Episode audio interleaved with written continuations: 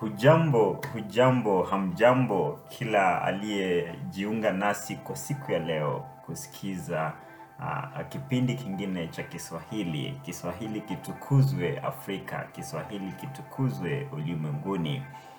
Leo nina furaha kubwa sana kwa sababu nimejiunga na gwiji uh, wa lugha ya Kiswahili hapa Kenya ambaye uh, makazi yake ni kule pwani mwa Kenya. Mgeni wetu kwa jina ni Edward Mogusu uh, uh, ambaye ni mwalimu wa Kiswahili. Leo atatuelekeza kuhusu chimbuko la Kiswahili Afrika Mashariki na pia Afrika nzima na jinsi Kiswahili kinavyoendelea kuwa Afrika na katika ulimwengu mzima. Karibuni na ni wakati wa kusikiza. Wakubwa shikamoo, wadogo na marika, hamjambo. Wa awali kumshukuru ni Maulana Mungu wetu kwa rehema zake maridhawa katika maisha yetu, na wa pili kumshukuru ama kwa shukuru ni wavyele wetu na mashabiki wetu wote na wapenzi wetu wote wa lugha shirafu ya Kiswahili.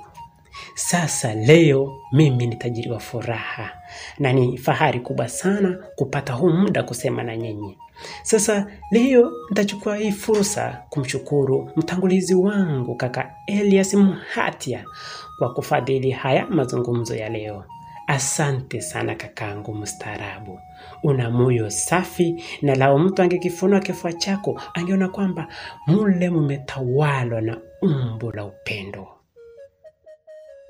Leo ninaongea ama nazungumza kuhusu uh, chimbuko la lugha ya Kiswahili na itakuwa ni bora kuelewa maana ya neno Kiswahili kabla sijazungumza kuhusu hiyo mada yenyewe ambayo ni chimbuko la lugha ya Kiswahili. Sasa Kiswahili ni lugha ya Kibantu inayotumiwa na watu katika mawasiliano hasa Afrika Mashariki na ya Kati. Na ninaposema kuhusu Afrika Mashariki na ya Kati, nina maana ya Kenya, Tanzania, Burundi, Rwanda na Jumuiya ya Demokrasia ya Kongo DRC. Na kama lugha nyingine zote, hii pia ni sauti za nasibu zenye mpangilio maalumu zinazokubaliwa na watu ili zitumike katika mawasiliano. Vile vile itakuwa ni bora kuelewa tofauti kati ya chimbuko na asili. Sasa chimbuko ni istilahi yenye maana ya kitu fulani kilipoanzia, usuli wa mtu au kitu, yaani mwanzo wa kitu.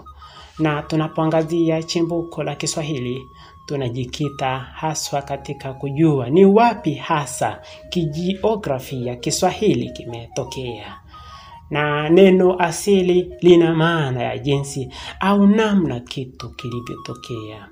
Kwa hiyo tunapoangalia asili ya Kiswahili tutakuwa tunazingatia ama tunaangalia namna Kiswahili kilivyoanza. Na katika kujadili historia ya lugha, historia ya lugha itatupasa pia kuelewa lugha yenyewe, asili yake, wasemaji wake na inasema wapi. Lakini kabla sijasema sana, itakuwa ni bora kuelewa uh, tofauti kati ya maneno Kiswahili, Mswahili na vile vile Swahili. Na kama niliposema ama nilivyosema hapo awali ni kwamba Kiswahili ni lugha ya Kibantu yenye asili ya mwambao wa Afrika Mashariki na inayotumiwa na watu wengi ama watu zaidi na ambayo ni lingua franca ya Afrika ya Mashariki. Sasa hiki Kiswahili ama Kiswahili kama lugha nyingine nyingi kina lahaja mbalimbali, lakini lahaja ya Kiunguja ndiyo iliyoteuliwa kuwa Kiswahili sanifu.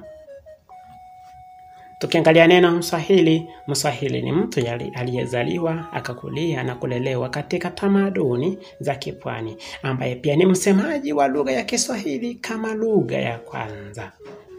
Vile vile Mswahili ni msemaji wa kawaida wa lugha ya, Kiswahili hata kama ni wa makabila mengine.